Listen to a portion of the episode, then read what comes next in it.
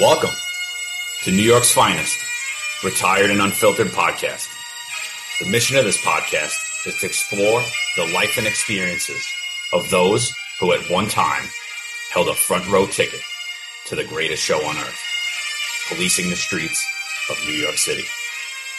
This show hosts a wide variety of guests from all walks of life and professions, but remains centered around introducing retired members of the NYPD to our audience while having real, unfiltered discussions.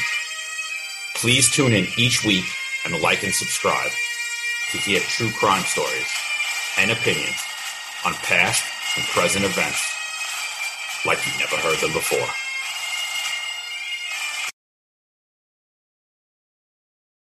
Next piece of video is at the second scene. It was taken from that surveillance camera that was mounted overhead, and it does show the worst of the beating. Tyree Nichols being struck with a baton, kicked in the head, and repeatedly sucker punched in the head and face. Now, this video is silent. We want you all to watch this. There's really nothing more to be said about it. Here it is.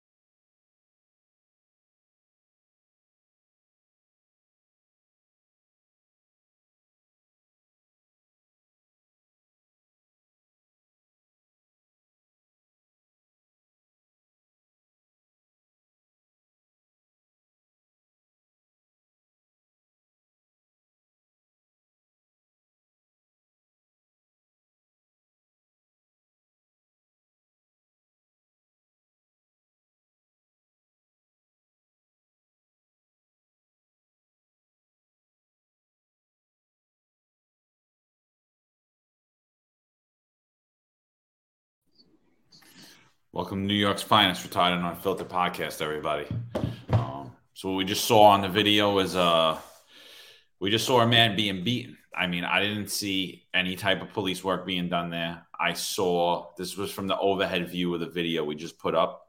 Um, I'm going to edit some of this for the audio, but when we're looking at the overhead view of it, it'll be on our YouTube, it'll be on our Rumble, it'll be on our Telegram. When you look at the overhead view of that, what you see is a man being thrown around like a rag doll by five other men. You don't see whether he you want to say that he's resisting. Um, he's definitely doesn't appear to be in any manner that any one of those men are having a hard time doing whatever they would like or please to him. You could see at times where only one of them is punching him and kicking him, and other officers are actually stepping back. It's not actively officers getting in there to overcome and and assault. You know, and uh, I think I think me and Eric have spoke on it numerous times that there's a difference between resisting arrest and actively being in a violent struggle. He doesn't appear any longer to be violent. He doesn't even appear anymore to be actively resisting arrest. At one point, they stand him up in handcuffs, and you clearly see uh, one holding him while, while another officer comes over and they take turns punching him in the face. When he's down on the ground, you see officers come over, kick him in the head. You see officer come over, smack him with his baton repeated blows and strikes. I mean, I seen complete thuggery. I didn't see anyone that resembles a police officer, anyone that deserves to wear a uniform or a badge. Uh, it's my contention that diversity, equity, inclusion uh, hiring, hiring, lowering standards where we're allowing criminal behavior not only prior to law enforcement but during law enforcement, as well as uh, abhorrent acts on the job to continue to let someone work and be and be a police officer in in a, a trusted institution that unfortunately is is the talk of so much scrutiny always, but so much today. You know, today police officers are demonized. Um, when people watch that video, how could how could how could you how could you defend those officers? And uh, me and Eric held a, a Twitter space last night and we did have some people defend the officers. And um, you know, I, I'll just preface the whole thing before I hand it over to Eric. Is I don't know the exact cause of Tyree Nichols' death because the investigation is not complete. There hasn't been a toxicology and there hasn't been an ME's report. Uh, until the, until then, I will not say whether these men are guilty of murder or manslaughter or whatever you want to say, but I will say that there is absolutely no way those men should be in uniform. They didn't act like cops. They didn't present themselves as cops. They that was that looked like a gang assault. That looks like something that I see on New York City streets every day. That you say, where the hell are the cops and what's Eric Adams doing? That's what that looked like to me. That looked like a gang assault, and you know, I mm-hmm. I don't believe that they deserve to be officers. Eric, Eric, what you what you see in that video? Absolutely. There's so much meat on the bone when it comes to this video the influence that politicians, the media, the public had, and also the environmental emotions that are surrounded with this in regards to the video. But the first message that I want to send to my police officers out there, especially my cops, it's an honor to be called a cop, to have the name cop. None of us that have earned the title or the nickname cop should be embarrassed or ashamed or humiliated by this video. This video is an isolated incident. However, I do feel that it, this could be an upcoming epidemic, something that John and I have discussed. We talked about this on previous podcast. And here at New York's Finest Retired Unfiltered podcast, we predicted this. If you go back and listen to our, our diversity, equity, inclusion podcast, the events leading up to this mirror the stuff that we had talked about. Ultimately, in this video, what we see is what I refer to as the post George Floyd hiring effect. All right. Because 100% to my cops out there, you're not watching cops on this video. When I watched this and I dissected it, prior to watching it, I'm going to admit I was praying. I was praying that everyone was wrong and these cops acted appropriately. That's what I was praying for because I always want to give cops the benefit of the doubt because I say to myself, when a cop is doing his job, that cop is me. I expect the cop to be a reflection of the way I would do police work, whether it's in New York City or any city around the country. And I know John expects the same. So I was in I was hoping and I was praying that brace myself before I see this video, everyone's going to be wrong. I mean, if we look look back and let's reflect back on the viral incident that would happen to one to one precinct, where a white police officer in Staten Island was on camera deploying strikes to a female youth perpetrator. And that one we were met with extreme amount of opposition because I myself and John had sided with that police officer. We dissected, we watched it, we both had determined that he acted appropriately he did his job, but he did his job with a mission and he moved and he acted as a cop. And when I watched that video, that's exactly what I saw. I said to myself, I'm not embarrassed by this video one bit. I don't see five cops. I see five thugs that, plain and simple, should never had been hired. And I'm confident because that post George Floyd hiring effect, prior to post, uh, prior to the George Floyd incident, that event, these men in that video would not have been hired. Now, there's one person in that video that has five years on the job. Okay, so that's questionable. Now we could talk about his hiring process, and maybe maybe he's a good cop and he's been influenced by his the environment along with it. That takes a that takes a part with the way they're they're policing. But what did they also lack there that also does take an effect on that senior officer that video is supervision. So The anti-crime unit was disbanded June 15th of 2020, which was a knee-jerk reaction in response to the George Floyd incidents and also the pandering to the public, the politicians, the media, and the angry mob by our predecessor, former police commissioner Dermot Shea. And now, what, how the anti-crime unit operates so effectively? I was an anti-crime sergeant. I was also a special operations lieutenant. When we operate in plain clothes, and you see these guys in this video, these thugs, they're wearing some type of quasi type of quasi type of anti-crime uniform. They're not completely in plain clothes. They do have some insignia that says police, but they're moving around in not particular police uniforms. And when you're operating in that manner, especially along with unmarked cars, you need extreme amount of supervision. It's checks and balances. And we lack with this team supervision. And what I also see is lack of training. They did not move like cops. John, you and I talk about this all the time. We were talking about this video. They did not move like cops. They did not have a sense of purpose. There was no mission. As you said, while one is deploying strikes, one is just kind of walking around, catching his breath. There was no mission that, hey, we have to get this guy in cuffs and get him in the car so that we can bring him to the precinct and quell this problem. But no, they were just getting their licks. And at some point, it almost looked at to me as the adversary, who now met his demise, may he rest in peace, that he his body kind of went limp. So there's different levels of resistance. And I'm going to say it. You can Google, you can see as the most complained cop. I've had numerous encounters where I've deployed strikes. You could actually check it out on YouTube and Google it. Now, the difference is I was deploying those strikes with a sense of purpose, with a mission to overcome resistance, to overcome aggression, or to retrieve that illegal firearm to get someone into custody. There's no emotion involved. And you can clearly see in this video, there's emotion involved. And John, you and I had spoken about this. We suspect that there might be some type of prior relationship because it looks like there's way too much emotion involved. And as a police officer and a cop, when you're conducting business, especially in a violent nature, you have to detach yourself from the emotion. And it's a job like anything else. You have to put this person in cuffs to bring them into custody as quickly and safely as possible. And that is part of de escalation. The de escalation is getting that job quickly and getting this person into custody as quickly as possible. So complete failure. But again, my message to the cops out there: this is no reflection on you if you're a good cop. This is a reflection on the politicians creating legislation that has diminished the police departments throughout the entire country, which has caused a mass exodus.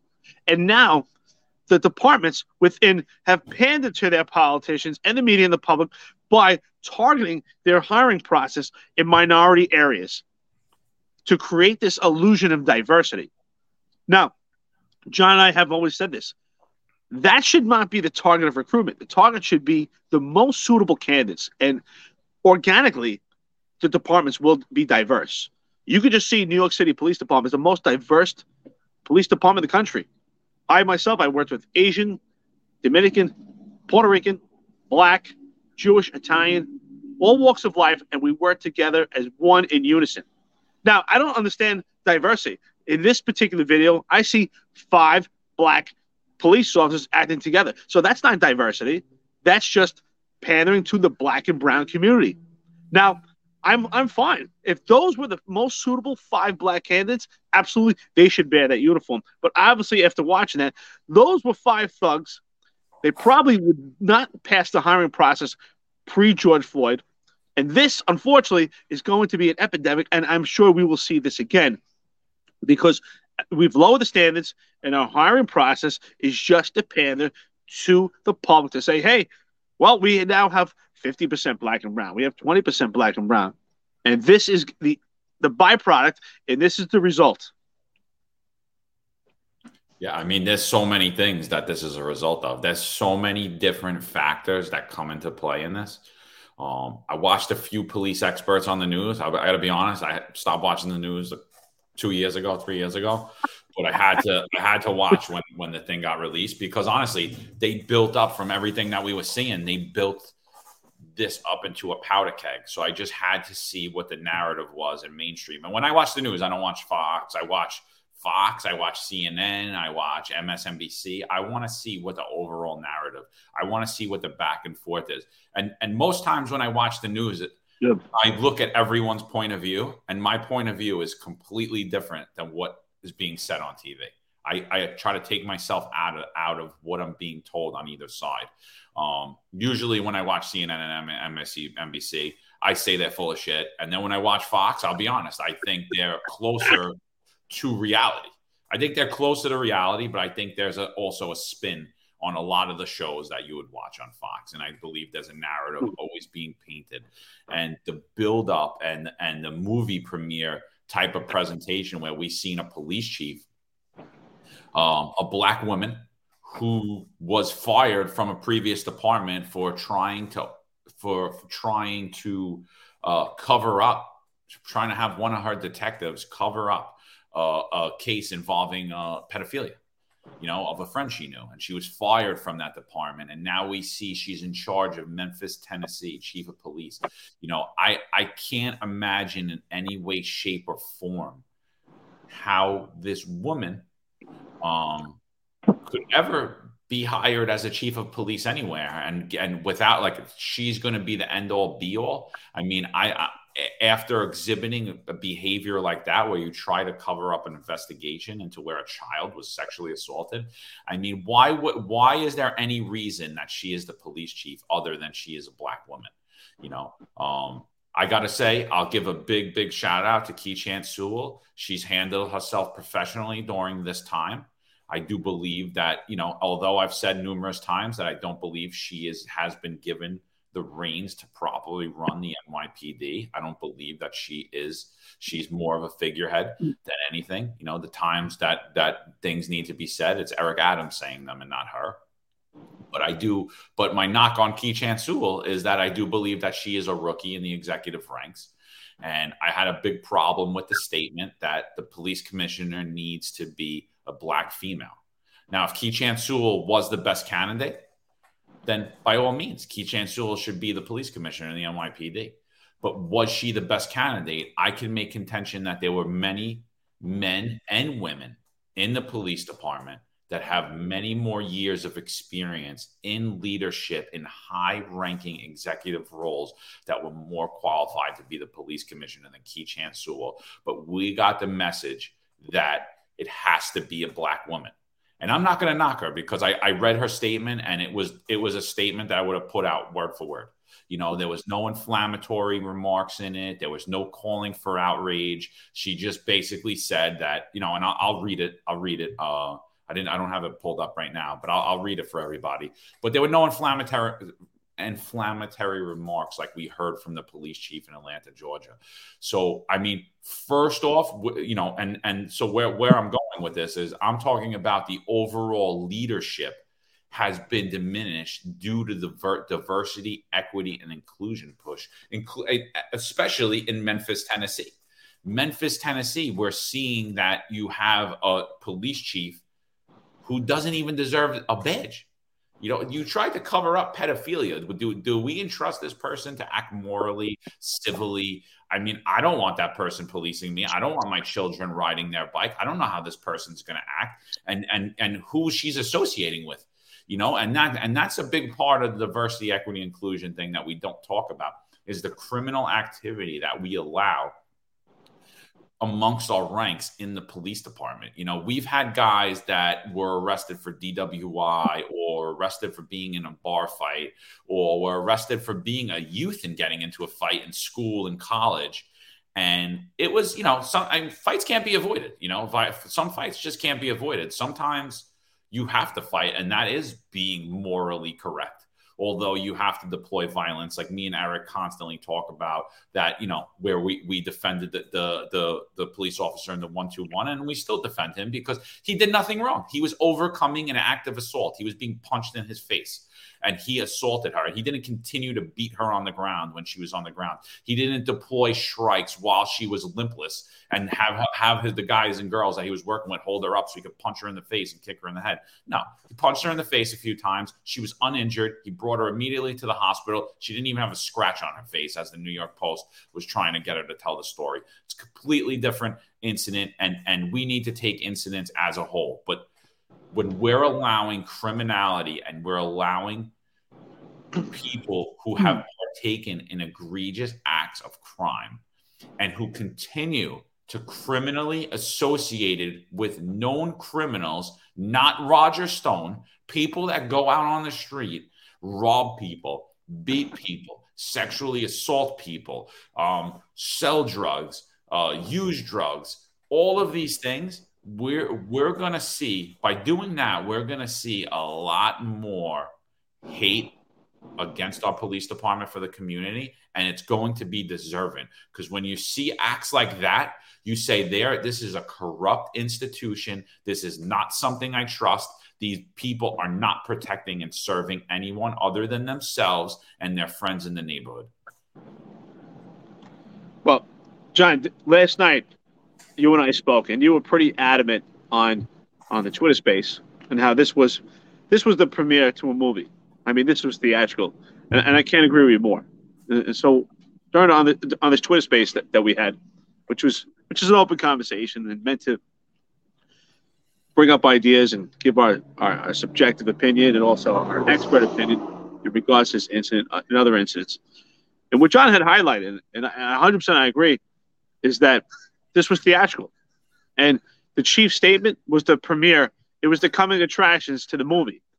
And, and and what I say is, I, I compare this to this was this was hype that was built up. It was almost like if you're watching a, a UFC fight that's coming up, and we and, we constantly get commercials and we talk about it. We build up the excitement for it, or the Floyd Floyd and Mayweather, uh, Mayweather uh, and Pacquiao fights, and we built up this influential. It's almost like advertisement and marketing, and unfortunately, in this case, this buildup is to create havoc, and violence. And and we see it, right? Because this incident happened in January 7th. So here we are now. It's the 29th. The, re- the, the video was released on the 27th. So that was 20 days. But that's 20 long days as everyone's bracing themselves. And every day, the media is extremely influ- influential to the public, right? So there's so much emotions that are being surrounded, and we're being emotionally charged by an incident that no one has av- no one had actually seen up until the 27th. So for that 20 during those 20 days, for the opposition, the anti-rhetoric, the Antifa, BLM, these other organizations, even decentralized organizations, decentralized organizations, or people that just just have a disdain for cops. They're building up this rage for a video that they haven't seen that has been cultivated by these chiefs within the police departments and the politicians. And the cops are also being influenced by this environment that's being built up to feel that they have to now hinder their job and be handicapped even more. And they're also in fear of being the next one that's highlighted on some video. So we were preparing ourselves, embracing ourselves, almost like we're a great adventure on the ride, and what what we're about to see. And, and this is a this is a complete this is completely irresponsible on behalf of our entire country that we got to this point that video, in a day of transparency, especially with body cameras, should have been released immediately. So that's that's one part I have to I have to side with the LAPD. In regards to their three critical incidents that had happened in a week, they released the body cam footage right away. So that quells the problem there. They, I didn't agree with everything that the chief's statements had been made. I do believe they were pandering to the public and leaving it ambiguous and doubt so that in case they have to penalize their police officers to pander to an angry mob, they left that window open. But they did release it right away, and they quelled the problem. And the chief's statement, uh, I mean, at the 11 o'clock hour, right before this video is getting released, was to me was the moment she struck and she lit that match. It, it was inflammatory, exactly what you said.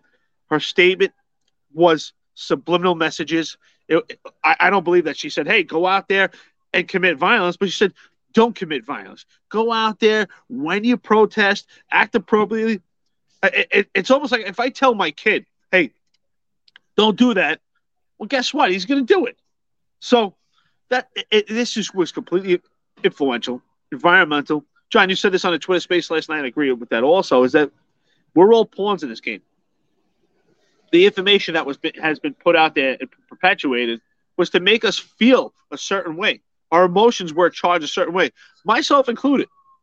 because I was feeling hopeful and doubtful. I said, no way, no way did these five police officers, especially in this day and age with body cameras, with cameras everywhere. I mean, I used to tell my cops, even before body cameras, you have to operate in a manner and you have to assume there's a camera everywhere on every angle. You always have to act appropriately because you may be critiqued. Not because we're afraid of what we're doing, because you're going to be critiqued on your police work. Because this is a very this is a very critical profession. But we're at a point where the chiefs of these police departments are pandering to their politicians.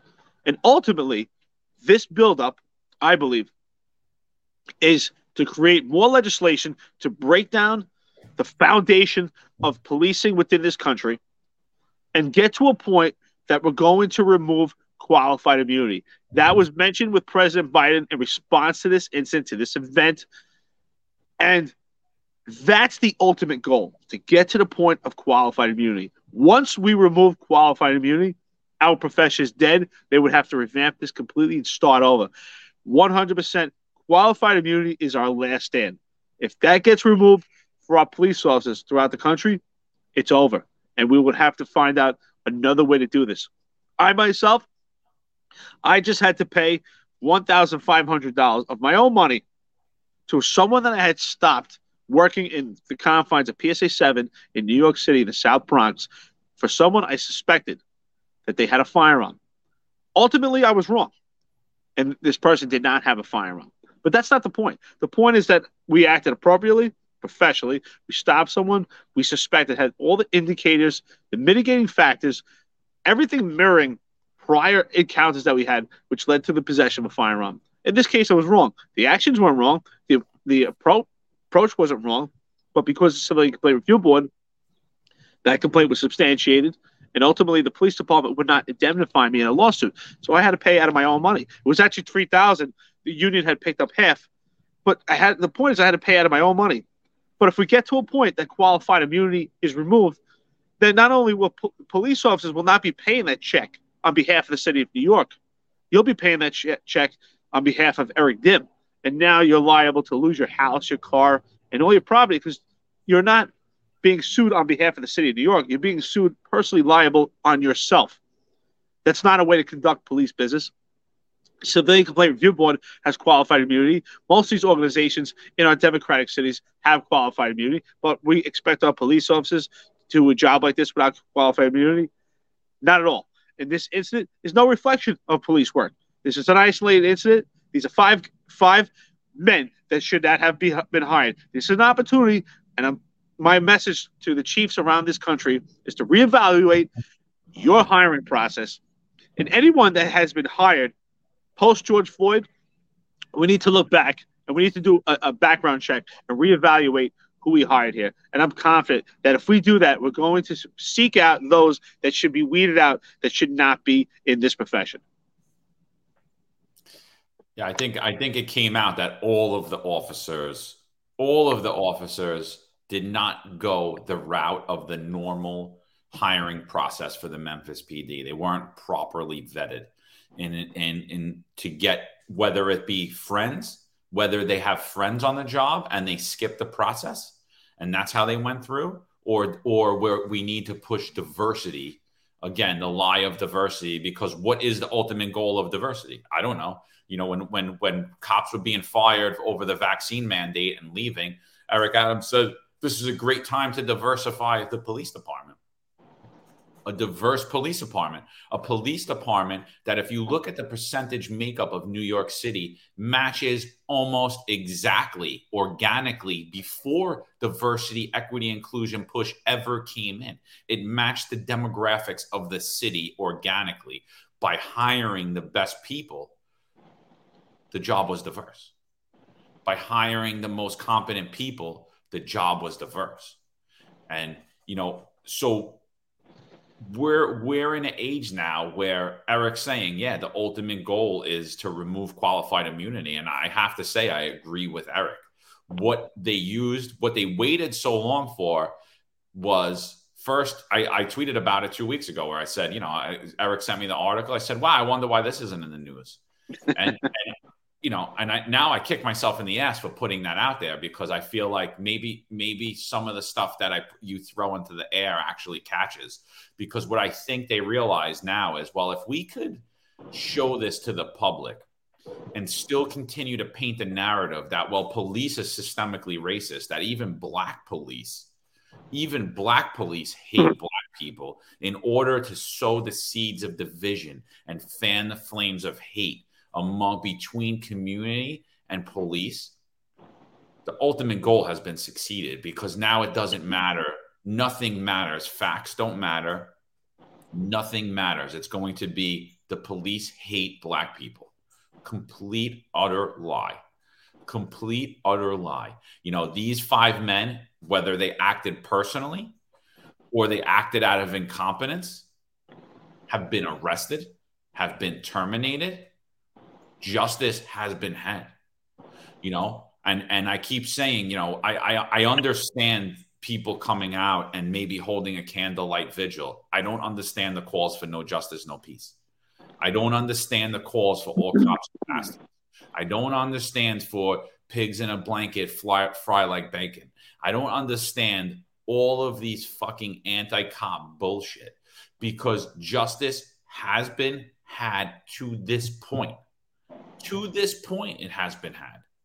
Um, and my, my fear, my fear, honestly, is that down the road, these guys wind up getting off. That's my fear.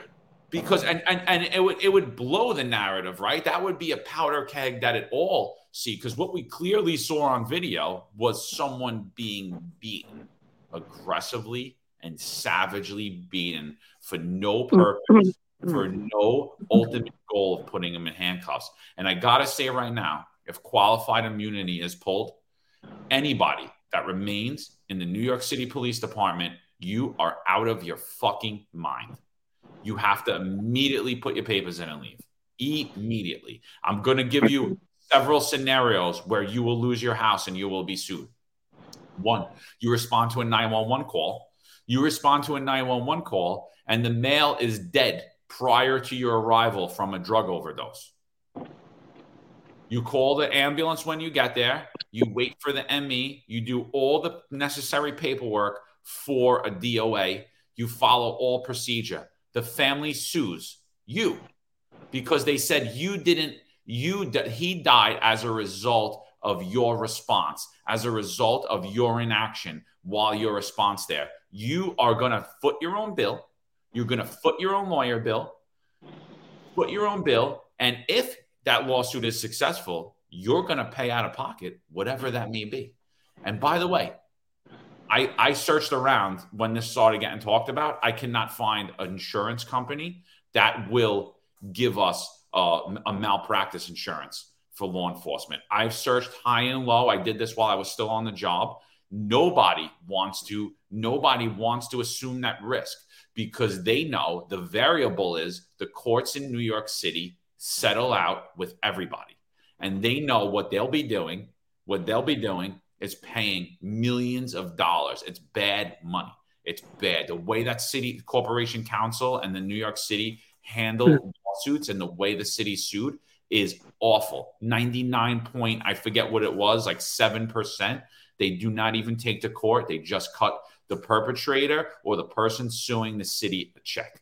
Um, it's awful. That will be you. You 99.7% of the times when you're sued, you will be cutting the, the, the defendant a check. And it won't be $1,500, Eric. Your whole salary will go to that person. Not only that is if you decide to quit and retire or do whatever at that point, it doesn't matter. You still have to pay the money. It doesn't matter. It's gonna they'll, they'll garnish your bank account. They'll hold liens on your house. You, you if they pull qualified immunity and you stay in the policing, you're a fucking idiot. Because no, I'm, I'm, serious. Ending qualified immunity, no, not. abolishing the police. It's I, I'm, I'm I will tell anyone this. You are a fucking moron. You know who's going to tell you? Don't worry. The lawyers in one PP. Oh no, that's not what it means. Because I had a lawyer tell me that. That's not what that means Don't worry about it. I was like, oh yeah, you're not worried about it because it's never going to happen to you. You're comfortable in in one police plaza. You walk up in the morning, you drink your coffee, you watch the news, and you critique what other what other people have to go out there and do every day to keep you safe for the bubble that you live in. So yeah, you don't have to worry about it. The police officers on the street have to worry about it. So, and I do agree with Eric. It's qualified immunity. And and I'll give you one other thing. We, we, me and Eric were throwing out there the whole time of the buildup. This is a buildup. This is planned and calculated and coordinated, and we're being led into a powder keg. We're being led into a volatile situation. Don't fall for it. And we call for it. And Copwatch actually hmm. started taking my tweets and putting them up. And they actually put a message on there saying, hey, this looks like a movie premiere. This looks like they're building us up to do something stupid to all my black and brown people. Be smart. And I sent them a message. I sent them a message and I said, I'm glad you're starting to see we're all part of the same hypocrisy. I'm glad you're starting to see it.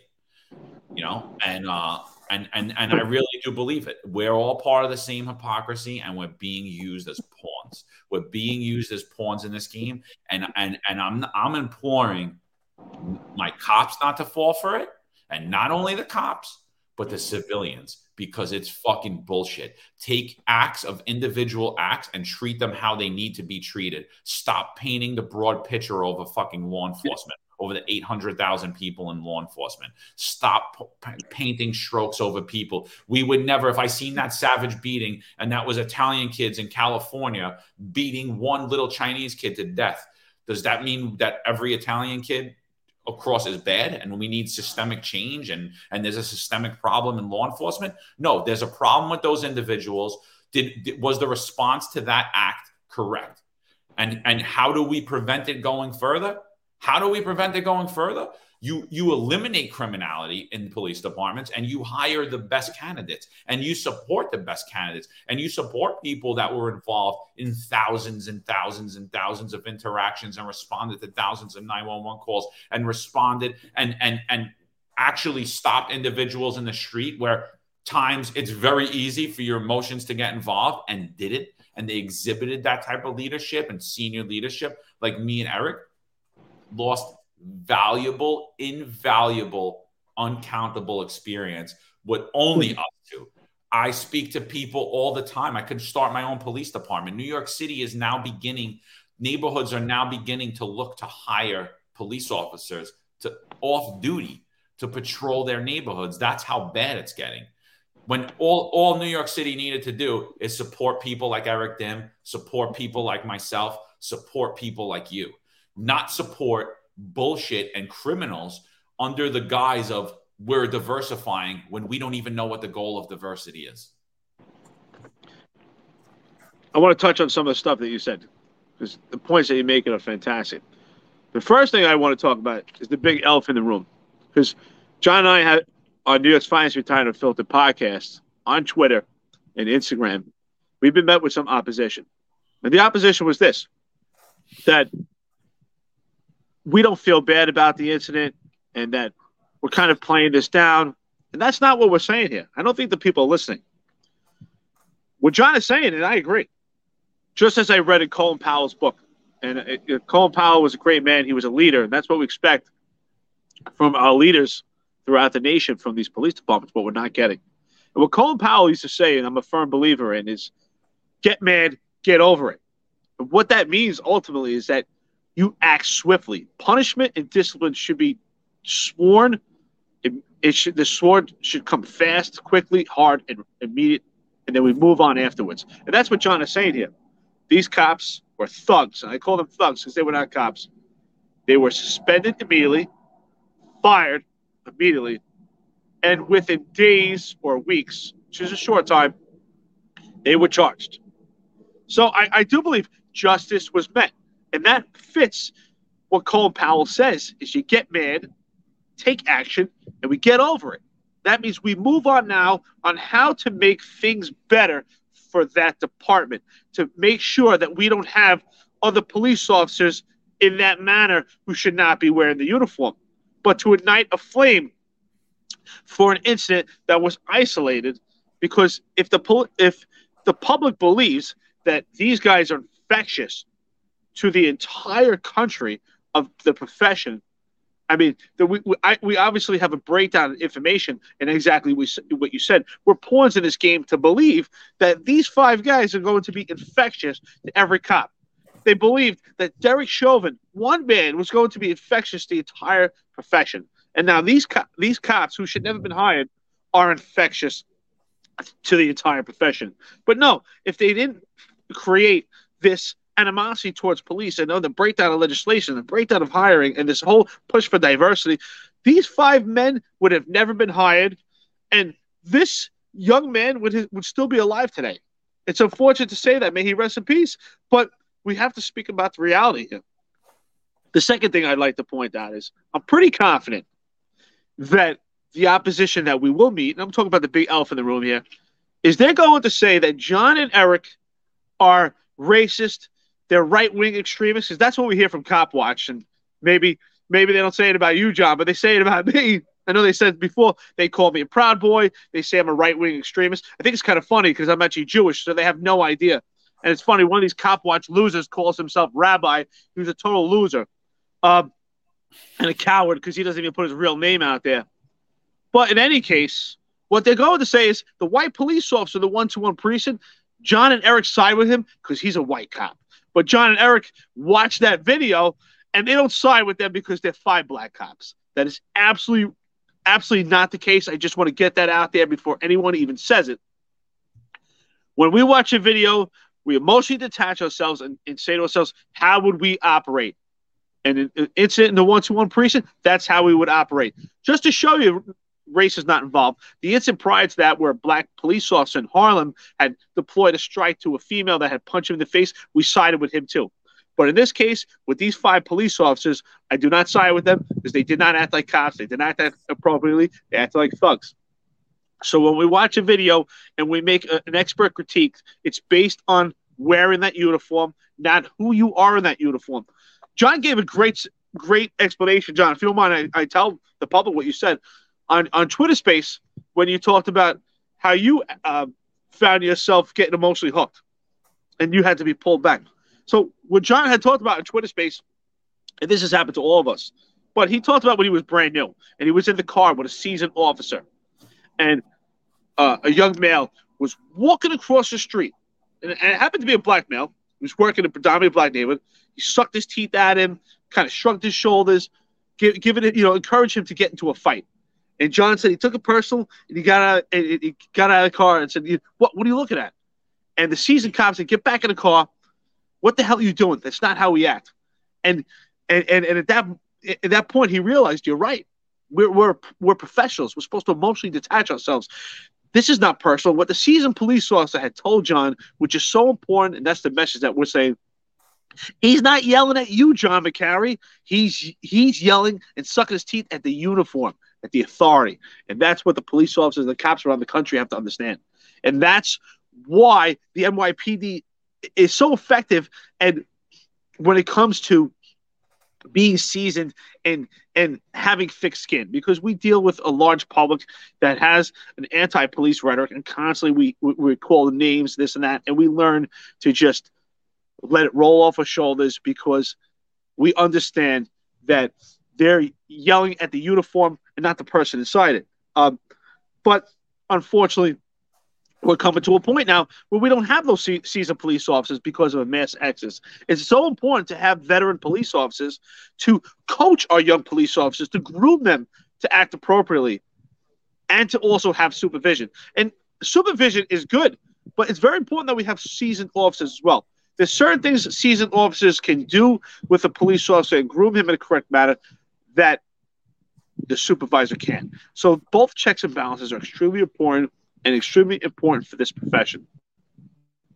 Yeah, I think I think what you're saying is is dead on. I mean, you have seasoned officers in a precinct that understand the demographic of that precinct, whatever the ethnic ethnic makeup of that that particular uh, area is. You have seasoned officers that understand the neighborhood, they understand the criminals, they understand the culture, the environment of the neighborhood. And what Eric's talking about is I had just got transferred after impact. I'm in a command.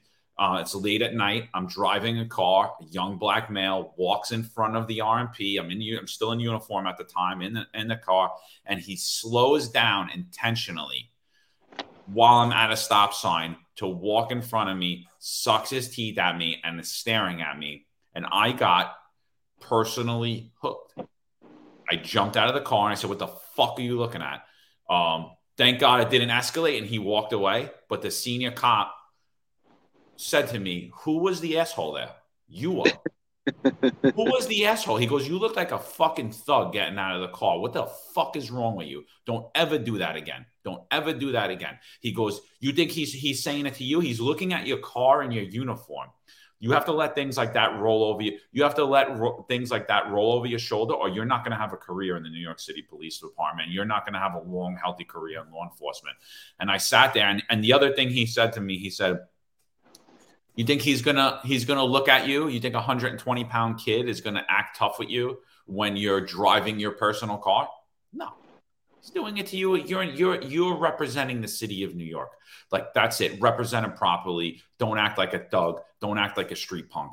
And and it sat with me and it carried me my whole career. So when I see this video and I see someone fleeing from the police, you know, I understand that emotions could be involved I understand that your adrenaline's going to flow, but that's not personal. They're running from the police. Same way as when you talk to an when you talk to a, a suspect or a perpetrator, and they're blatantly lying to you.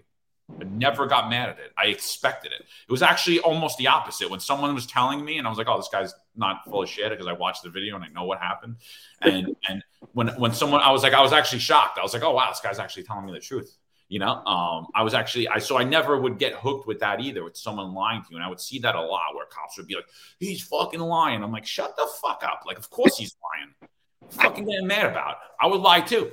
You know, like it's fucking like what, what, what, do you, what do you what do you want them to do? Like, what do you want the parents to do? Of course, they're going to defend their children. Don't take it personal. You know what I mean? And and what so what when when the person fled when when he attempted to evade the police and there was a car pursuit whatever that was, a traffic infraction, whatever happened that transpired, they suspected that he was in a stolen car, whatever it was. He flees the scene. Obviously, at that point, the initial stop there is going to be aggressive, right? You should approach that stop in an aggressive manner.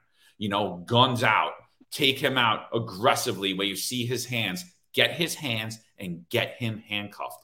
That is de escalation. At the time, if he is resisting arrest and you're deploying strikes to overcome that, I would 100% back that every time. I don't, I don't expect anyone to put their life in danger and roll the dice and say, just see what happens when he does that. Just see what happens and wait, wait till the first shot gets fired at your head, and then you and then you could take action. I don't expect that at all. You know, I expect an aggressive approach. I expected the situation to be de escalated by not allowing the perpetrator to bring it to the level where more and more violence and levels of force need to be used to overcome his resistance or possible assault. What you need to do, and there was enough officers on scene at that point, when he was on the ground, that his hands could have easily been put in behind his back. And I'm the first to say that violent struggles are not what they appear to be are not they're not what you see in the movies. They're very very fluid. It's very hard to handcuff someone but they clearly were a lot larger than him a lot stronger than him. You could see them throwing him around like a rag doll. And what i see on the video which really disturbs me not the video i shared that was silent that was the overhead view but the video of the body camera, what I see is he gets maced continually over and over again. And, and they keep saying, Give me your hands, give me your hands, give me your hands, almost as if they are acting for a movie. Because if I spray you in the face, I do not expect you to give me your hands. I would expect your hands to go directly to your eyes, which is a natural reaction. In between spraying him in the face and saying, Give me your hands, give me your hands, give me your hands, you see strikes to the face. Boom, strikes to the face. Give me your hands, give me your hands, give me your hands. What what is the natural human reaction when someone's punching you in the face? Is it to put your hands behind your back? No. It's to cover your face. And that's what he was doing. And that's why I sit there and I say that they were thugs.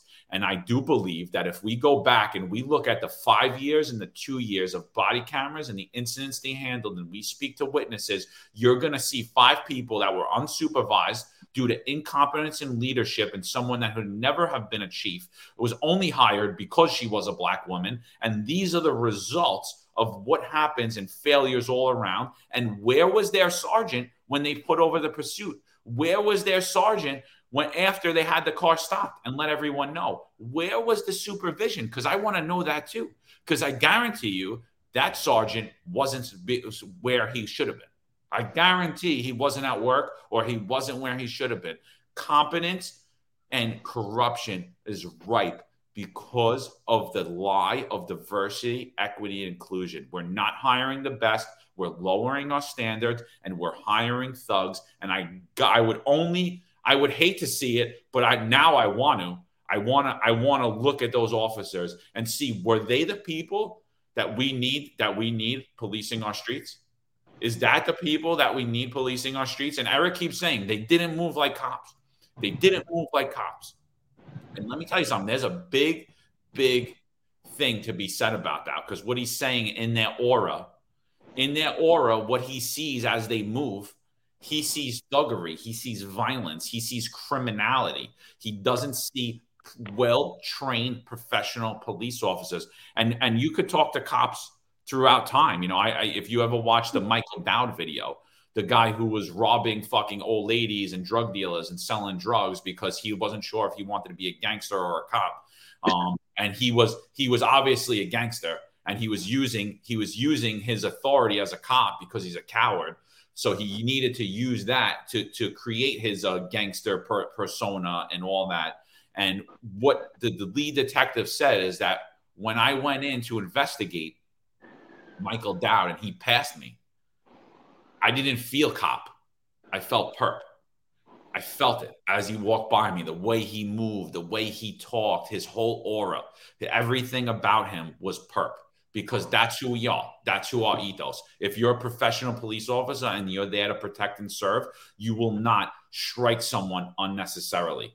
Maybe if you did in the heat of the moment because you misconceived that this person went to go punch you or he went to do this, you don't know, or he approached you too aggressively and you struck him, or you thought he had a fire on him and you were wrong, but all the indicators were there. You know, that that's that's policing, that's professionalism. You know, it, there are going to be mistakes that are made from time to time, but they won't be repeated and they won't be excessive and they won't be over and over and over again. So, I mean, I think that's where we are in the in the current state we are failing the citizens. We're failing the members in the department. We're failing the, the law enforcement professionals, and it's being done on purpose. That, that was well said, dude. I, am I'm, I'm serious. I, I actually was going to say the same thing. I'm so happy you said it. It's 100%. I, to this day, every time I watch that video, because I watch it so many times in a short amount of time here, every time I watch it, I just said, I don't see cops. They just don't move like cops. I mean, I've watched videos constantly. I do my research for our podcast of watching videos. And we've watched videos throughout the, the country. And sometimes some videos that are questionable by the public, and you and I say, well, everything looks good here, right? Because they may not understand what they're looking at. And like you said, it, that happens plenty of times. That has happened with me, where in my narrative with the Civilian Complaint Review Board, where I had a, a violent perpetrator, I continued to deploy some strikes and at some point, they had freeze framed the body camera and said, "Well, at this point, one of your police officers was grabbing his arm," and I never saw that. I just felt him continually fighting. That's the that's a complete difference from what we saw in this video. What we saw was just complete gang assault. They didn't move like cops. There was no sense of purpose. I just didn't feel cop. And I think we're going to see that more often. We're not going to feel cop because these guys should have never banned the uniform. Obviously, they're low the, the standards. They're not getting the training. They're not being supervised. All these things are key factors. Supervision is very important to checks and balances. Pretty confident whoever that supervisor was is exactly what you said. He either wasn't paying attention or maybe he's just a weak supervisor and these guys walk all over him. Because, I mean, I, I don't know what the uniformity was either, what kind of team that was. They were in a unmarked car. They all had different types of uniforms. They all were wearing it differently. They all moved differently. And even just the way they moved, they didn't move it into a team. It was just like taking turns. Even the guy that has the baton, the way he did it, it was just like, can, can, you move him out of the way so I could so I could do this? I mean, just just wasn't effective. Did not move in proper police training tactics that we know of. And obviously in New York City, different th- cities throughout the country, we may have some different details of how we're trained, but the foundation and the basics always remain the same. They do. The fundamentals of policing remain the same. And anybody that's actually been in this profession knows that. And that's why there's a fraternal brotherhood and we all get along because we can all simulate and relate to each other. You know, unfortunate when there's a funeral and this is where police departments throughout the country meet up and talk, the foundation is the same. Even if you work in a small town or a big city, the foundation of policing is the same. We have different intricate details, but ultimately it's the same mission. The mission is to keep the peace, protect the public, bring someone in custody as safe, quickly and safely as possible to get them to court to face prosecution for that crime. Um, but like I said, again, this was built up, a built up narrative, you know, built up uh, of emotions over time to get an effect that they want to create more legislation. And the effect, I, I'm, I'm a firm believer, and I hate to say it, there is going to be more violence. They're just warming up at this point. Antifa, BLM, all these orchestrated, organized, funded movements are warming up. John, I, I said to you off camera, and I really believe this. I believe it's calculated, orchestrated, where they burn out the police departments. They know that the police departments are at a, diminished capacity. So the police departments are responding. They're working details. They're working 12, 15 hour tours. The same police officers are coming in the next day to work. But it's not the same uh, protesters and rioters. We get 500 that are funded. They'll come to a, a location. They'll tire out these police officers. The, sec- the next day, those same police officers will be there, and a different 500 rioters and protesters will be at the scene who are fresh. And eventually, they're going to burn out these police departments, and that's part of their calculated response. I'm pretty confident. Well, I can say this: if I was a general in the military, if I was in charge of this organization, that's what I would do. And that's what they talk about the art of, of, of Sun Tzu: fatigue your opponent, tire them out, and that's what they're doing and and, and they have plenty of time. This is highly prepared and, and completely orchestrated, and there is more to come. And I'm honestly, I'm scared for our cops out there because the cops that are out there right now have to understand. You have to be smart that these police departments are putting you out there to address these rioters, but ultimately, when it's all said and done, and we come to a quell, the civilian complaints you're going to have to face them potential sus- suspensions, modifications, penalties, punishments. You're going to bear that. So this whole incident again always comes down on the cops because the Chiefs, if they're going to be held responsible, liable for something, just like Monahan, they'll retire, they'll leave, and we won't see them again. But the cops, the low man on the totem pole, is has to bear the responsibility, the pain, and the accountability. And we see it now. Here we are, Three years later, post the George Floyd riots in New York City, and our cops are facing civilian complaints. We have an inspector who's who's facing potential termination, and this is three years later. And the chiefs that were, were involved that gave the direction, especially Chief Monahan in that, is nowhere to be found. Cowley hiding, not having to face any of these potential discipline or penalties or punishment, not standing up for these cops. Complete coward. Com- complete coward in this.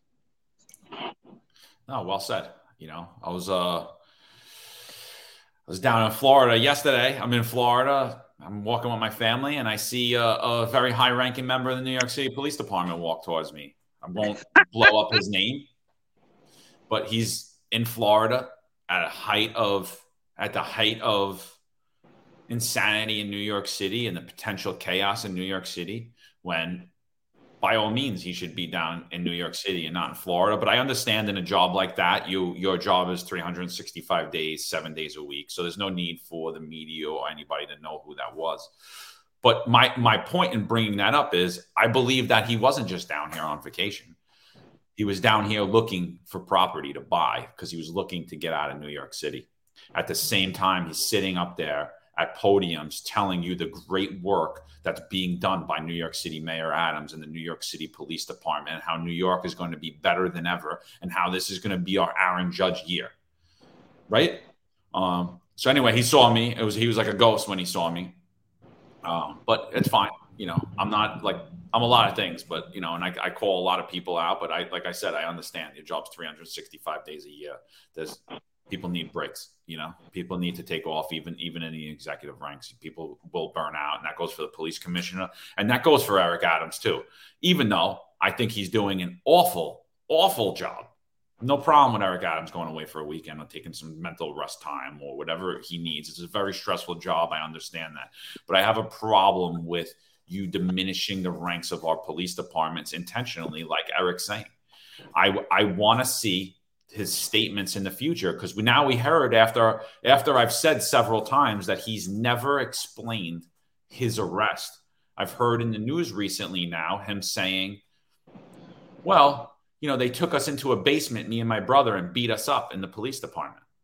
Now all of us, it switched from that he was just beaten because he was black to now him and his brother were taken in the basement of a police department and beaten. Um, and and I do believe he fans the flames a lot, the flames of resentment, the flames of systemic racism, and you know the whole continued push for diversity and the whole continued push is not a professional stance. It's not a stance that anyone should support, including black and brown officers or black and brown people in general. I got into an argument with a coworker of mine, very tall black male, He's well built. He's built like a brick shit house, for lack of better words. He is a complete monster. He, I look like a dwarf standing next to him. Athletically, he's much superior to my frame. He's big. I'm five nine. You know, I always worked out, but I'm a little guy. I'm not. I'm not a, a big giant guy. And when the when the lawsuit came out that the FDNY test was systemically racist, my friend was number one on the list and they threw out the test because they said the rate the test was systemically racist and the only thing the judge cited was sheer number alone. Sheer number of black and brown people that passed that test and showed up for that test means that the test is racist. Abhorrent decision. And he said to me at the time he said to me at the time no that's good. That's a good decision. And i said to him so okay. I said so i'm better than you I'm smarter than you, I'm stronger than you, and I'm physically superior to you. And he looked at me and got super mad. He was like, Are you fucking kidding me? I was like, No, that's what you're okay with. You're telling me that I'm superior to you mentally, physically, emotionally, and you need to have a different test because you can't pass the test that I have to take. And he goes, No, I'm not saying that. I was like, Yeah, that's exactly what you're saying. And he thought about it for a minute and he was like, You know what? You're right. You're right. You know, and and we need to we need to start having real conversations and look at things without emotion in it the same way that me and eric are saying that you, police officers need to take their emotion and their personal feelings out of things. It shouldn't be this scary to have ideas and thoughts and share them and speak speak with each other as professionals and as humans in a caring compassionate respectful manner. And and you know and like eric said you know we've been painted as racist and and cop watch recently. I guess that they're growing fond of me. They stopped calling me a kkk proud boy white nationalist um, all that for the last like three or four weeks um, actually unblocked me on all that stuff even though i never at them or do anything. They they attack me constantly and then put it in. But in the last few weeks now they're saying you know oh we never called you that. We never said that. And i'm like no you did. Um, you did.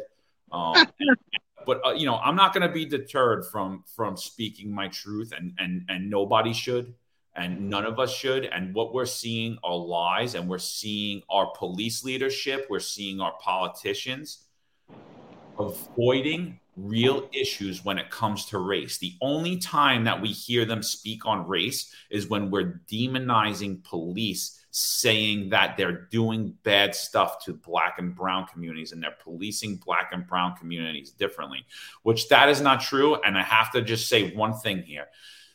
Broken windows theory was deployed in every community. Every community as a reaction to criminal behavior.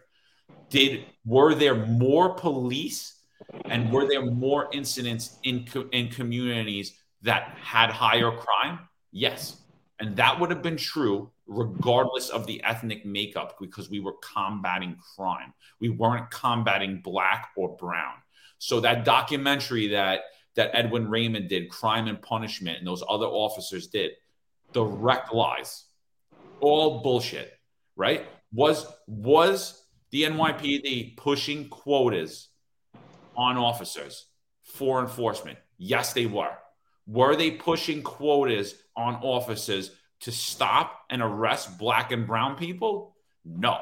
They were pushing quotas to deter criminality in high crime neighborhoods. And that was never pointed out. And I just need to, to highlight that, that, that point on where it all started. When they started to go back, when New York City was the safest version of itself, because we were deploying broken windows tactics. And here comes Bill de Blasio saying that the rift had started, the, the divide had started. And look how fractured we are now that we can't even express our opinion, that we're hiring criminals, we're hiring people. I, from what I'm hearing, they all have ties to the vice lords in, in Memphis, Tennessee, all five of those cops. Wow. They all have ties to the vice lords. I mean, that's not okay. That is not okay. It's not, it shouldn't be acceptable, you know, and that is why supervision needs to be had Supervision needs to be competent. Supervision needs to be professional. It doesn't need to check a box. We need a black woman to do this. That's fucking bullshit. That is bullshit. We need the best of the best, and I don't care what it is. You actually, you actually, you're 100 percent right, and we could actually look at when when the broken windows theory was addressed, and we started when we had CompStat in New York City. They addressed it in every neighborhood in New York City. Some was uh, was was a heavier presence of with police, especially with our impact and our our flood of police officers to hit the streets. But it was based on crime statistics, and unfortunately, most of these crime areas were minority, black and brown areas. But there was an area that was a white neighborhood that was targeted, that was heavily present, and that was Hell's Kitchen. That was a white neighborhood that was in perils that was a high crime area that was highly addressed. That was uh, an area that was encompassed by by the Westies. That was a white neighborhood that was heavily policed and addressed, which stopped, frisk. Uh, John, you, you, I'm sure you, you, you're um, you're probably aware of that and, and, and, know about that area. That was a, a predominantly white neighborhood that was policed that that had was known for crime. I mean, there was there's been so many movies that were surrounded by that area of Hell's Kitchen. And that was a white neighborhood. So it really debunks what they're saying when it comes to color as far as policing.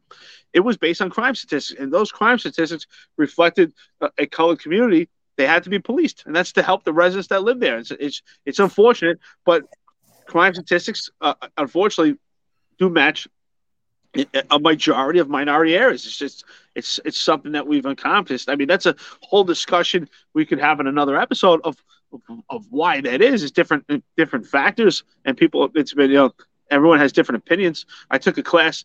Uh, I was a history major in college about urban American blacks, and it talks about this kind of stuff. It talks about capitalism and racism and how it affects neighborhoods.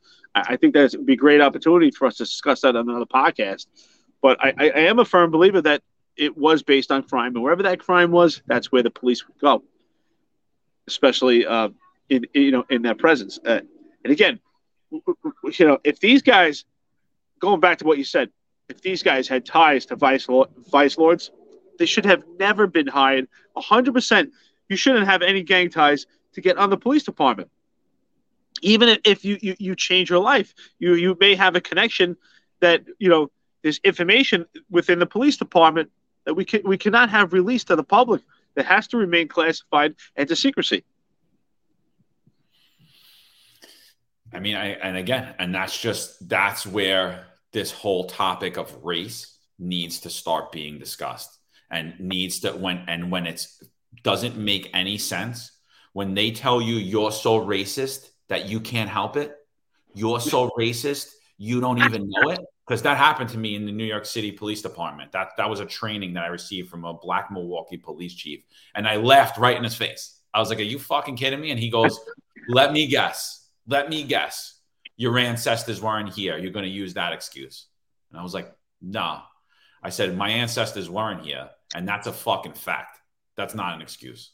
I said, but please don't let me stop your presentation. Let me show me, you know, show me all your your, your fabulous studies.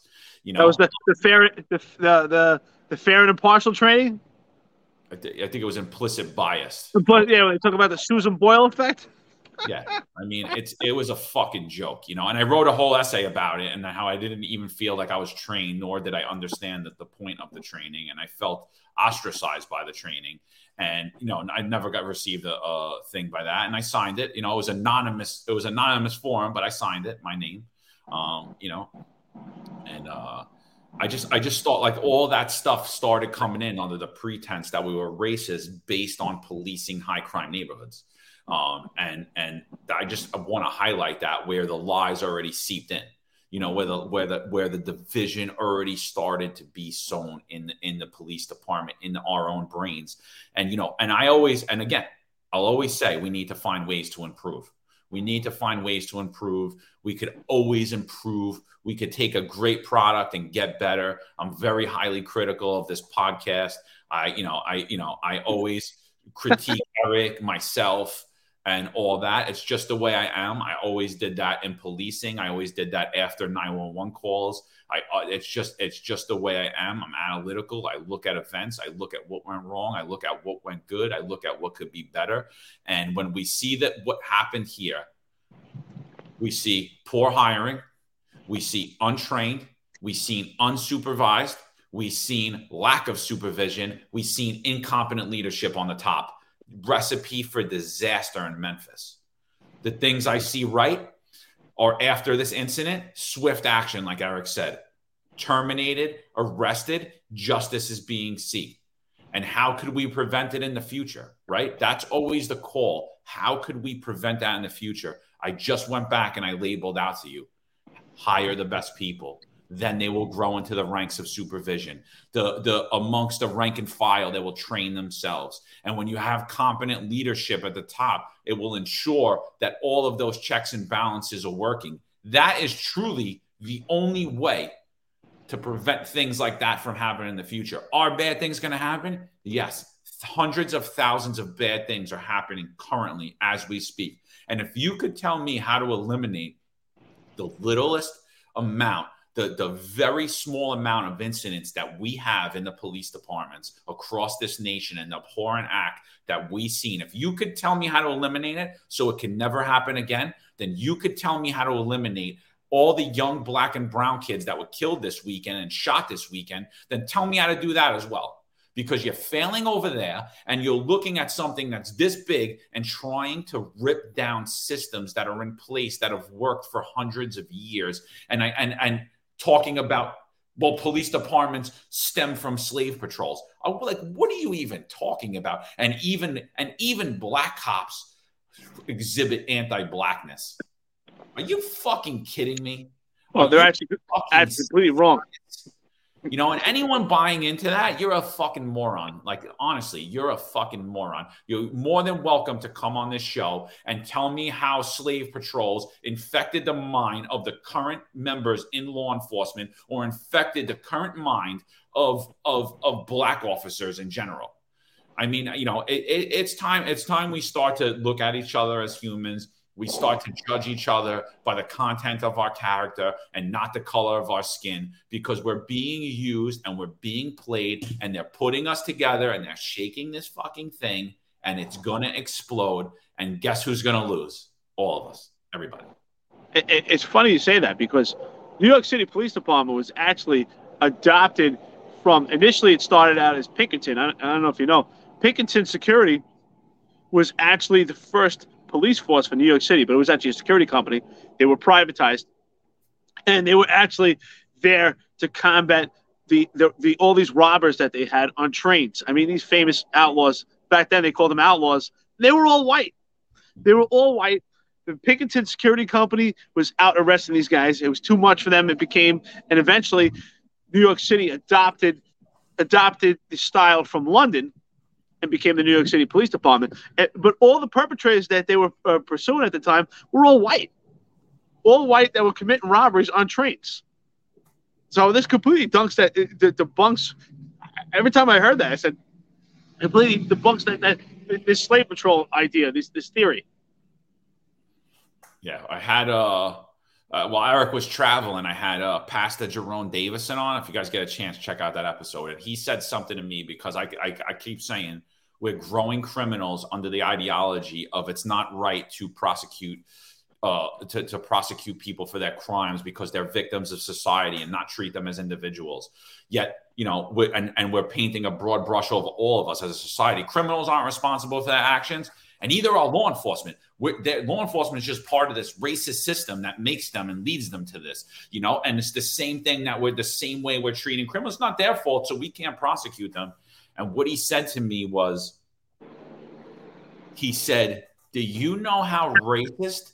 and demonic it is to take a young black child and move him, her, through the ranks of school age without having them be have the ability to pass that grade themselves and we push them out and we and they make it all the way through high school without having basic reading or writing skills and they get out into the workforce and they can't even write a fucking application he's like do you know how racist and demonic that is and it's the same way going through. Like I, I spoke to Eric about it. I've said it on, on a couple of interviews. At 11 years old, I was arrested for graffiti that I didn't do. I was just in the park. I was arrested for it. It's fine. I was wrong. I was sitting there, a bunch of idiots spray painting. I get arrested for it. I was 11 years old. They charged me felony criminal mis- uh, a felony criminal mischief. So I have a felony on my record at 11 years old. I go to the judge. I plead guilty because I was guilty. You know, I didn't know any better. My parents didn't really know. Um, probably should have fought the case. Now, knowing that, it probably would have got thrown out. They really had no evidence that I did anything. I didn't have, you know, but whatever is what it is. They give me probation for a year at 11 years old. I went to a probation officer. I had to write a letter about how sorry I was for doing the graffiti. I never did. I had to do all of these things, right? I had to go to the go to this pro, uh, probation officer and speak to them and tell them about myself and do all these things under the threat, under the threat that if I messed up during that time, I would be removed to uh. It was at the time, um, whatever the hell it was. Um, that under the threat that I would be removed, and that deterred future criminality in me, in myself, because I always reflected on that thing. And now, what happened at the end of the day? They wipe it down because I'm a juvenile, but I still have to report it till this day. When I go for gun licenses in any state, when I go for any type of law enforcement careers, I always have to reveal that I was arrested at 11 years old. And, you know, I, there were conse- there were consequences for my action, but those consequences led me to lead a, a good, clean life, one that people expect of a, of a male in America to to live by a certain standard and certain way of living. And when you go outside of those societal norms, this is how you are. And we have to have keep these checks and balances in place to have a, a clean, moral society. If if I if, if I'll tell you right now, if that didn't happen, I would, I would, if I didn't have to go on probation, I didn't have to do any of those things, I wouldn't have learned the lesson that don't stay around idiots. Don't, when you see bad things going on, leave. I wouldn't have learned that lesson. I'll tell you right now. I wouldn't have respect. I wouldn't have had a fear and respect of the police department. I wouldn't have had a fear and respect of my teachers and the law and the and, and the morality in society. And and we're pulling all that down. And that is the true racist. Pastor Jerome Davis is right. By not having consequences for people, by moving people through our system and propping them up into, into positions they don't they don't deserve and, and walking them out and giving them awards and diplomas and positions and putting rookies, untrained, unsupervised rookies in our elite police department units, we, that is the most racist thing because we're going to see failure. And that's what we've seen failure, systemic failure because of the systemic racism that was pushed that was pushed under the guise of diversity, equity, and inclusion. Uh, everything you said is on point. It's absolutely true. and, and what you were saying is you learned at 11, at 11 years old, I can't hang out with idiots because I'm going to be a part of that. That I'm going to be part of that. I'm going to be an idiot too. And it's the same thing with those five thugs that we watch on camera. That's why it's so important. There's a vetting process. What the public doesn't understand is good cops weed out bad cops. It's so important that we have a, a situation, a, a recruitment process where people are vetted. And even with that, we're always going to have police officers that don't belong that slip through the cracks. We have it in the NYPD. John, you've seen them, I've seen them. But what we do have is an ability that the majority of the, the police officers that are hired belong there. They're meant to be cops. So if there was a group of five NYPD officers at a scene and one didn't belong, the other four would weed that person out. That incident would not happen because the other four would police their own and remove that person from the scene so that doesn't happen. And we've had this in place this has been the integrity, this has been the morals and principles of the NYPD. You and I learned this in the police academy. And now that they came out with this, and we did a podcast on it, this ABLE training, you know, which goes even further into stopping someone from taking bad action that you intercepted and, and, and, and intercede that it's going overboard, but that was just pandering to the public. We didn't need that. We already had that in place. And that's why it's so important that they have a good candidate assessment recruitment process. If out of those five guys, if four of those guys had good morals and principles and they actually deserve to bear that uniform, then if there was someone there that was acting inappropriately, they would have removed them from the scene. They would have weeded them out and maybe try to train them to be better, or they would have identified it and they would have cops talk and they would have said, "Listen, this guy doesn't belong." John, you and I've seen it many times. I've I've been on scenes where I said, "I don't like the way that guy moves," and I and I remove them from a scene, especially as a supervisor. If I saw someone that did something that was inappropriate or improper tactics, I removed them right away. It was addressed. But these obviously those five didn't have someone. They didn't have the majority of them were not belonging and they should not bear that shield. And there was no supervision. There was no one to weed them out. There was no one to check them. They went unchecked. It was just like completely dysfunctional, unorganized, and they just ran around with no leadership. There was no mission.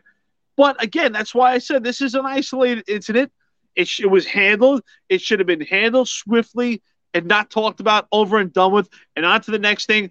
And always analytical, as you said, and analyze it. And how do we better our department? Obviously, they could say at this point we're having an issue.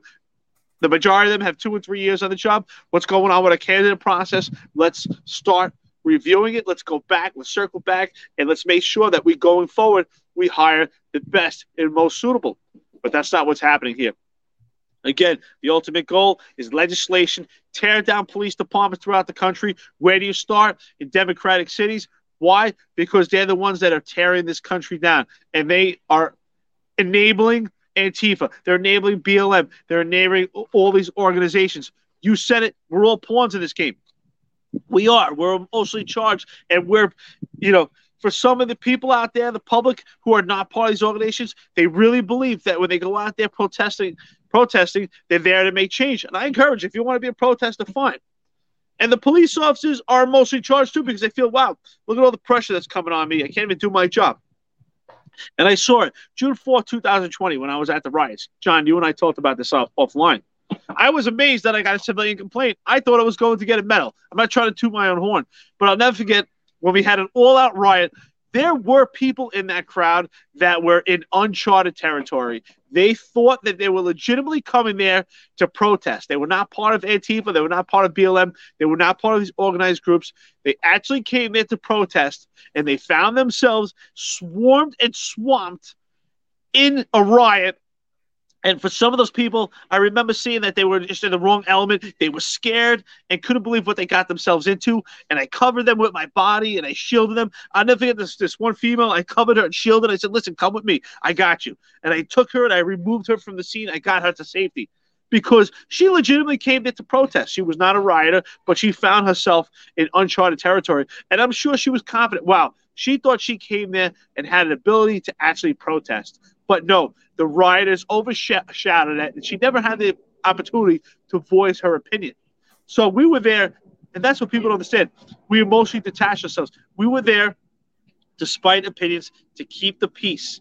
We wanted people to be able to protest. That's why I served in the Marine Corps. That's why I served in the police department, so that we have those freedoms. But look where we are. We're at a point, and the pendulum has swung too far. And that's why John and I are out here sending these messages because we need to come together to bring them back. We've heard some of these police experts and they pander to the politics. You ask me, they're a bunch of cowards because they're not giving the real information. John and I are giving you the truth. All right. And that's why we're met with opposition. We, we have a lot of fans out there and they agree with us, and I appreciate the support. But we also have a lot of opposition out there because we're speaking the truth, and the truth hurts. And some people just don't want to hear it, and they don't want to hear it because they can't repeat that information themselves because they're afraid to. But we will not be afraid. We are going to give out the truthful information because that's the only way to move further. Yeah, and to the to the protesters out there, I do have a lot of activists that listen to the show I have no problem with you protesting. Like I said, I don't give a shit whatever your whatever your stance is on anything. But I mean, please have a goal. You know, when when you're sitting there saying no justice, no peace, what does that mean? When you're asking for change, what is the exact change you're looking for? I mean, are you just going out there because it's a fun thing to do that day to disrupt society? Um, I, I don't believe in that. You know, like I said, I I I think the the proper response for it, anyone who saw that video, candlelight vigil, something like that, calling out to the police departments to to do a proper investigation into those officers and into their careers and into the failure that was highlighted. What failures led to these officers doing that? I mean, it's a big telltale sign when you have five guys there and not one intervenes, not one. You know, they we talk a lot about integrity, a lot about it in the police department. Integrity, integrity, integrity, integrity. I didn't see any integrity there. I didn't see any compassion for humanity there. I didn't see any guidance, anyone taking a leadership stance. I don't believe that any all any five of them should have ever been a cop. I mean, clearly watching that video, I mean, there's there's going to be a lot more issues that are going to come out about each one of those individual officers, and I guarantee, and I don't know have any inside information. I guarantee when you look at every single one of those police officers, you're going to say, "Holy shit, they shouldn't have been a cop." The same way that that chief shouldn't have been in charge of that police department because we already saw what she did when she was a lieutenant. She went to a detective and tried to get him to get a pedophile off and she's the chief of the Memphis, Tennessee Police Department, and and, she, and, we're, and we're parading her around as she's inciting flames of violence. You know, and uh, I just want to read uh, Police Com- uh, Commissioner Keechant Sewell's uh, response to to the riots, and then I, I, you know, Eric, I'll let you end. You could talk about whatever you want at, at the end. Um, I think we beat it up enough that we're being we're being led by our inferiors. We're being led in a bad light, and it's not it's not going to end well. It's going to end with the death of policing, with a federalized police force, with with unqualified, untrained, incompetent cops who are immoral, who are going to do things that you're going to say be the worst version of any lie that we've ever been told that cops are out here murdering people that will become true, where we'll, we will once again see corrupt, systemically, forget racist, systemically corrupt. They will be racist against one thing and one goal only their own benefit, making money, leading power, selling drugs, uh, murdering people, doing all of these things, working at the behest of the highest paid. This is what we're doing. We're letting corruption seep into all police departments, and it's got to stop. This is a very professional message from Keechant Sewell. This should have been the message of the Memphis police chief. This should have been the message of the media stations going forward.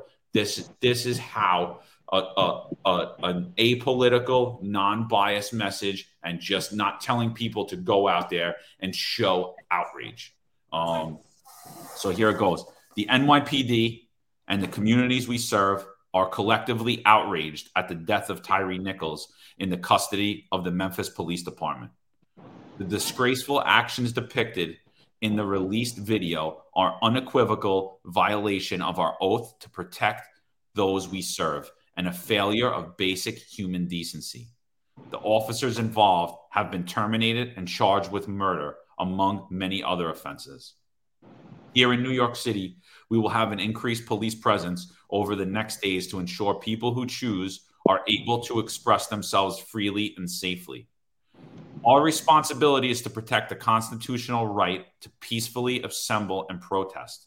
While we understand, appreciate, and share the high emotional charge of this tragedy, our department will never tolerate violence, willful destruction, or any other criminality.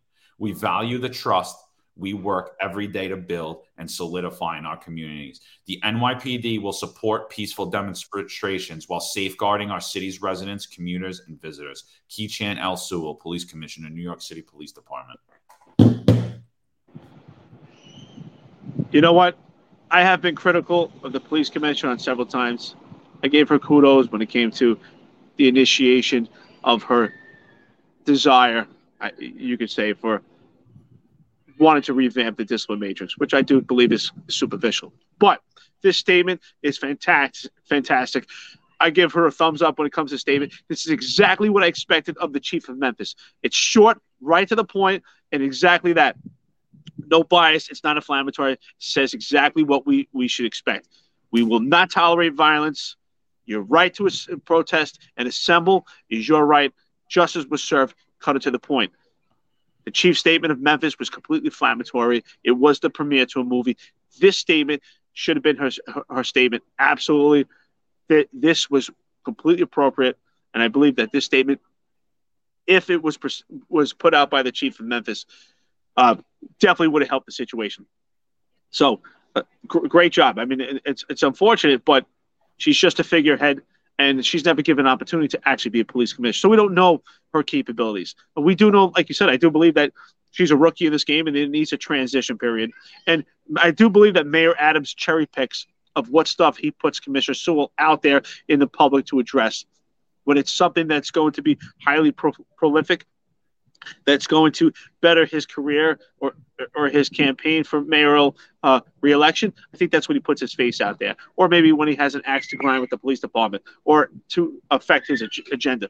Other than that, I think that Commissioner Sewell, unfortunately, is, is in the background and hasn't got an opportunity to show us what her capabilities are and spread her wings. So, with that, thank you everyone for listening to us. I appreciate it. John, always a pleasure taking this ride with you if, if uh, we predicted this, it's unfortunate.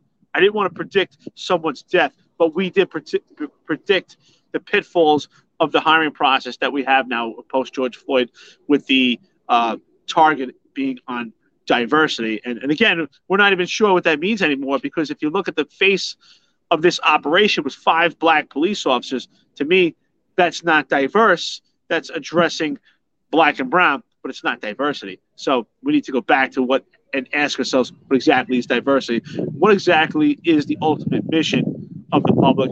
And here on, uh, hold on, my camera's flying away. Yeah, but, but, here on our podcast, uh, we're a firm believer that ultimately the goal is qualified immunity. Have that removed to revamp the police department and go to a federal police force, which would be completely ineffective and inadequate. So, thank you, brother. Eric, thank you, bro. Um, and one thing we didn't we didn't we didn't discuss. I just you, you just made me think of something. Uh, the last thing, it's not just the hiring process; it's the promotion process that's taking people also that aren't ready to lead and be in supervisory roles and pushing them ahead and they're incompetent and incapable of doing it because they didn't have the time or didn't exhibit the leadership and skill that they needed to to be placed in those positions as well which is also deadly which could also lead to more of this. And we're seeing it right now. And I'm sorry, amongst the ranks in the NYPD, I see complete incompetence. I, I absolutely truly, truly do. I mean, for them to turn their backs on on police officers that had careers like ours and not push us to the higher ranks and want to see us succeed, but yet push us out, just shows the telltale of what where we're headed. And it's good. You're going to unfortunately see acts like this in New York City because incompetence is being replaced with checking boxes. And yes, you're right. I, I would like to see Police Commissioner Keechant Sewell lead. But again, I'll go back to it. Was she the most qualified? I don't believe so. I don't. But we're here now, and it is what it is. Let's let let's make the best of what we have. Let's make the future better. And we're not going to do that without having honest conversation. And by having honest conversation, me and Eric are definitely going to get the platform from YouTube. We're definitely going to get the platformed on a bunch of other things. So please, guys, I put all our stuff down at the bottom. Telegram, we're at hashtag the finest unfiltered. Follow us there. I post all the videos there as well. But please follow our Rumble channel. Our Rumble's at the finest unfiltered podcast. So please follow our Rumble. I keep asking you um, because the day might come, they might pull our audio down too. I mean, we're on Apple, we're on Spotify, we're on Amazon, we're on Pandora, we're on anything that you could do for the audio versions. But like I said, we're not going to censor ourselves. We keep getting messages um, that we're going to get the platform, that we're inflammatory, that we're inciting violence. I don't think any rational person could sit there and tell me how I'm inciting violence. I w- I'm not even allowed to to dispute it. Um, they tell me they give me a button to dispute it, and it goes nowhere. And I can't even give a message on why they're wrong and like how how am I sending something that's in the news and, and how is it inflammatory and inciting violence when it's on the news cycle all day and it's on other YouTube channels. But but because we're talking about things that nobody else are, they're telling us that we're inciting violence. So please, guys, I thank everybody for your support. Eric, thank you again, my friend. And uh, you know, let's you know, let's let's keep rocking as things come up. We're gonna keep talking about it, and we're gonna say it whether you like it or not. We're gonna state our opinion. If you don't like it, don't fucking listen.